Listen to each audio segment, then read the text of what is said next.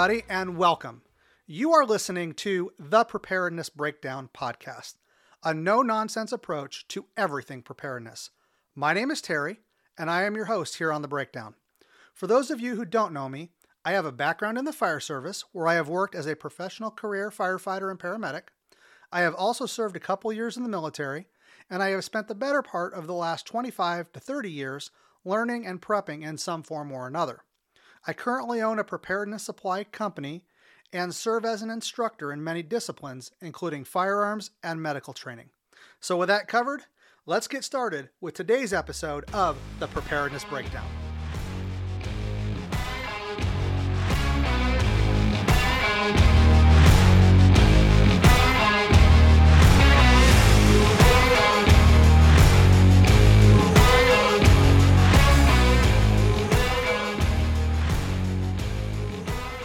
Okay, today's date is Saturday, January 1st, 2022, and this is episode 1 Alpha The Journey.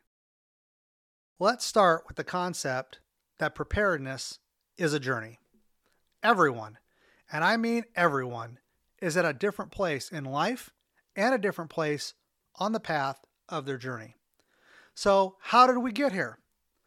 Our circumstances, upbringing, education, background, training, and experiences have led us to the exact point that we are at. For me, it started when I was a youngster. My dad would take my family and I on trips to the mountains of California to prospect for gold. We would leave early on a Friday morning and return late on a Sunday evening. On those trips, I would learn valuable skills about provisions, security, how to shoot, what demanding work was, and I learned about natural resources. I learned about having a plan and all the logistics and effort necessary into making a trip like that work. I was learning the importance of preparedness, but I had no clue I was learning it. Fresh out of high school, I joined the Army. I had the privilege of serving in the 1st Cavalry Division as an armor crewman. My main job was being the driver of an M1 Abrams main battle tank. I did not serve during a time of war. However, the training I received, including the discipline and tactical training, was invaluable. Again, I was learning the importance of preparedness, but I had no clue I was learning it. I continued on with my young adult life, going through the paces, working, learning new things, and raising a family. Shortly after my dad passed away, my brother and I were going through his belongings. We came across a red backpack.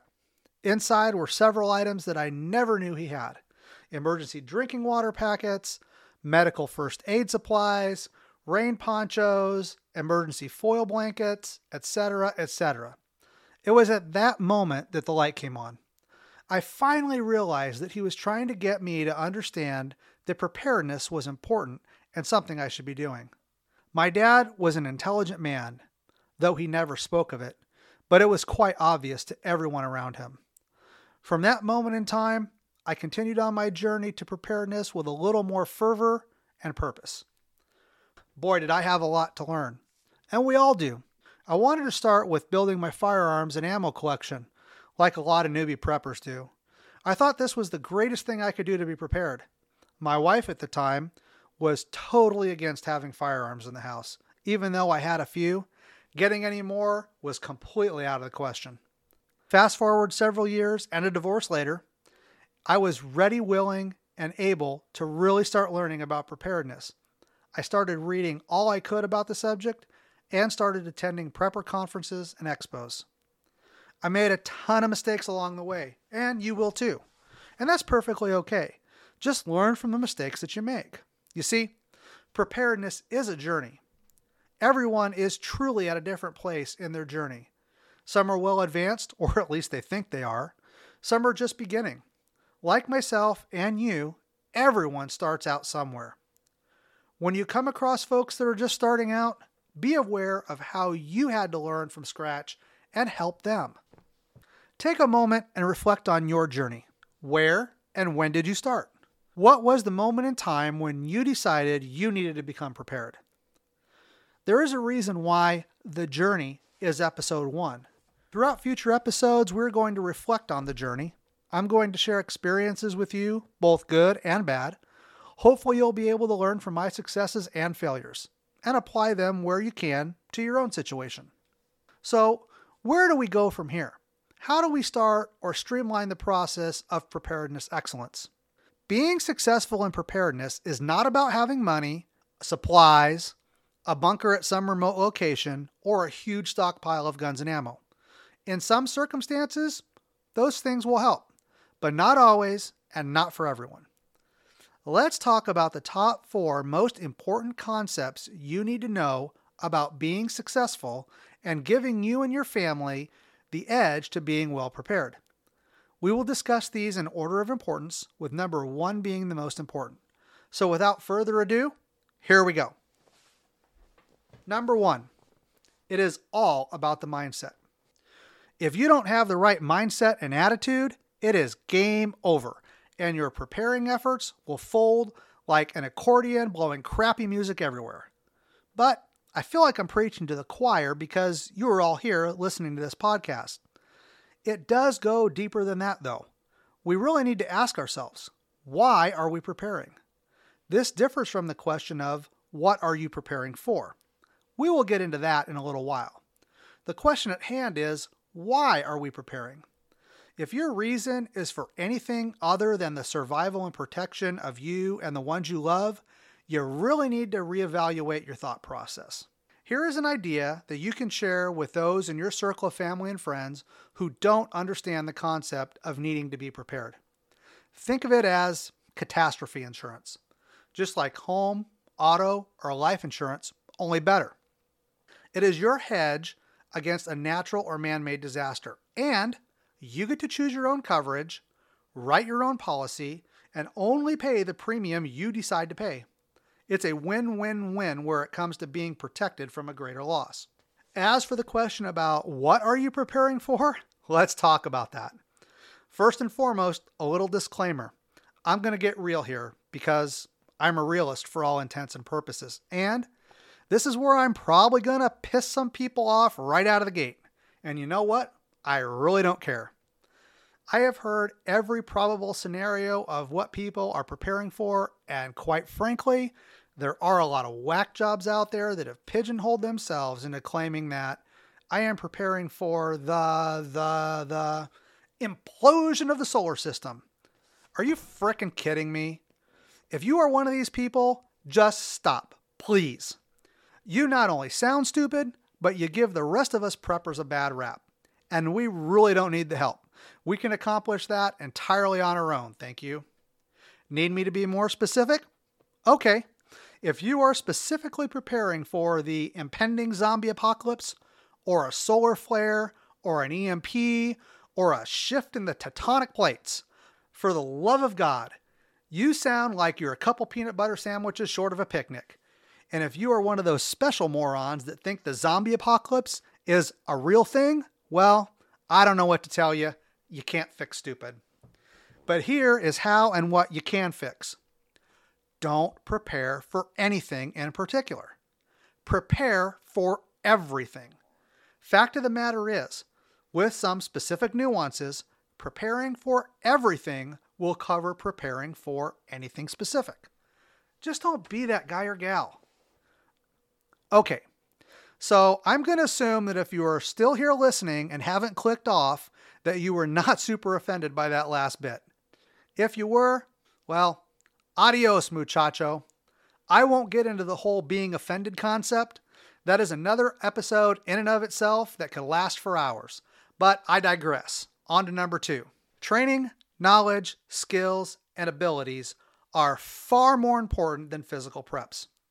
It is great to have all the physical preps in place a long term cache of food and water, that secure bug out location in no man's land, a huge supply of guns and ammo, and you're set, right? Absolutely not. While these are all good things to have, it is much more important to have training, knowledge, skills, and abilities. The number one resource that you can possibly have is your brain. Having a gun and not knowing how to load it, chamber the round, take the safety off, aim at your target, pull the trigger, continue with follow through, and repeat, well, that makes that gun a paperweight. Knowing how to do that is a skill, a skill you need to have to be successful in hitting your target and having any resemblance of what it is to be able to protect yourself and your loved ones. What skills and knowledge are important? Glad you asked.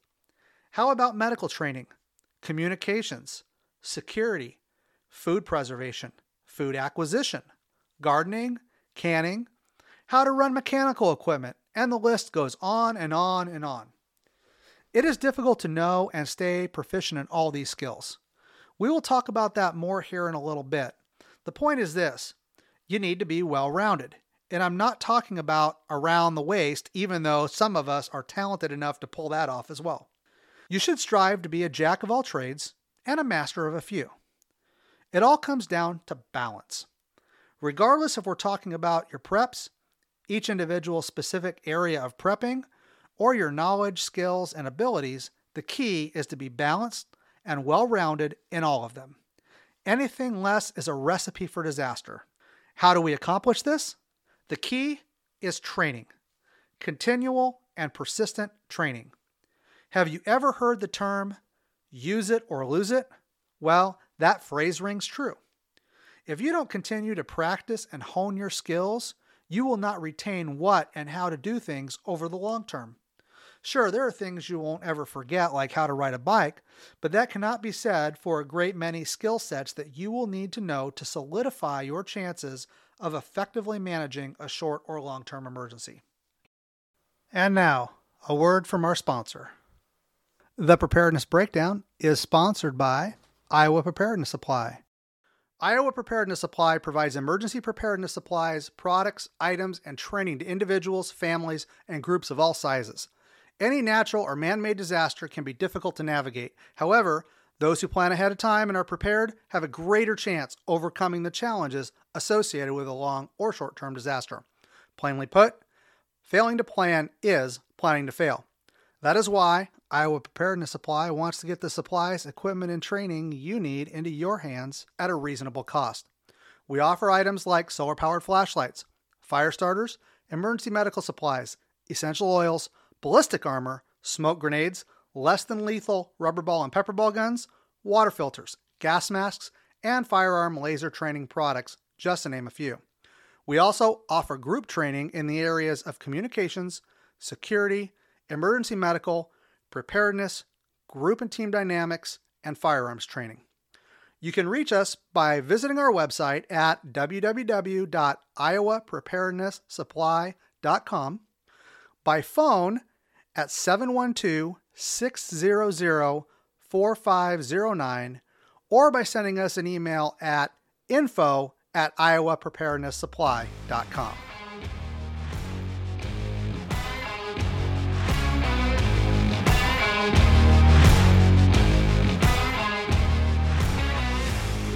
Okay, number three, don't get overwhelmed.